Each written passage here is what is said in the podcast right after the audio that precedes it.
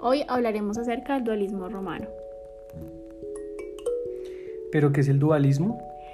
El dualismo es una doctrina filosófica o religiosa que explica un orden de las cosas o todo el universo. Este se aplica en particular a la doctrina que afirma la existencia de dos principios o poderes opuestos, por ejemplo, el bien y el mal.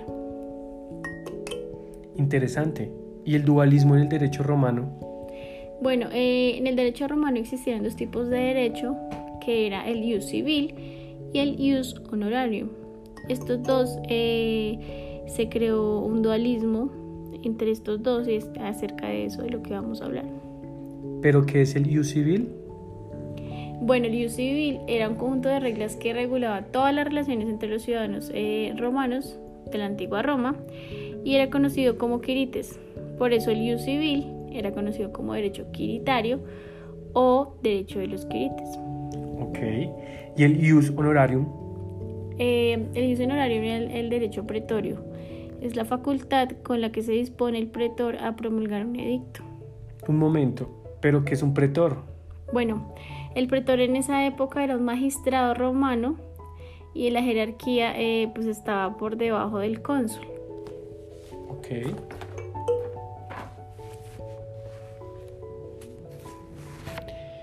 El derecho civil, ¿qué reconoce? Bueno, el derecho civil reconoce por regla general los actos jurídicos celebrados formalmente, eh, aunque estos se hallen videados por alguna amenaza. ¿Y el derecho honorarium? Bueno, el derecho honorario o el pretor, en cambio, toma en cuenta siempre las circunstancias de miedo y dolo, concediendo para contrarrestarlas ciertas acciones y excepciones. ¿El derecho civil y el honorarium se contradicen? Se contradicen pero también se complementan, porque el derecho honorarium fue creado para corregir, para suplir el derecho civil. Perfecto. O sea que se desarrollaron paralelamente. Exactamente, sí. Pero eh, no por esto se deroga ninguna de las instituciones de derecho tradicional. Es decir, los dos se mantienen en lo formal. El derecho honorario solo vive y se impone en el derecho procesal mediante acciones y excepciones. Y ambos coexisten y se desarrollan paralelamente, lo cual origina una complejidad en la técnica jurídica. ¿Este dualismo existe cada vez que tengamos un caso de derecho? Eh, existió en la antigua Roma el, cada vez que teníamos un caso, pero digamos el derecho honorario podía, por decirlo de alguna manera, tumbar una teoría del derecho civil.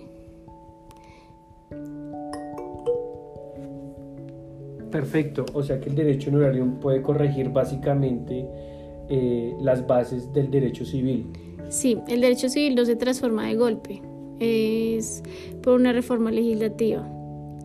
Y esto pues nada más indicado que la práctica judicial confiada por el pretor para superar aquel derecho y el amparo de su aplicación, inspirada en las exigencias de la vida jurídica para engendrar normas del porvenir.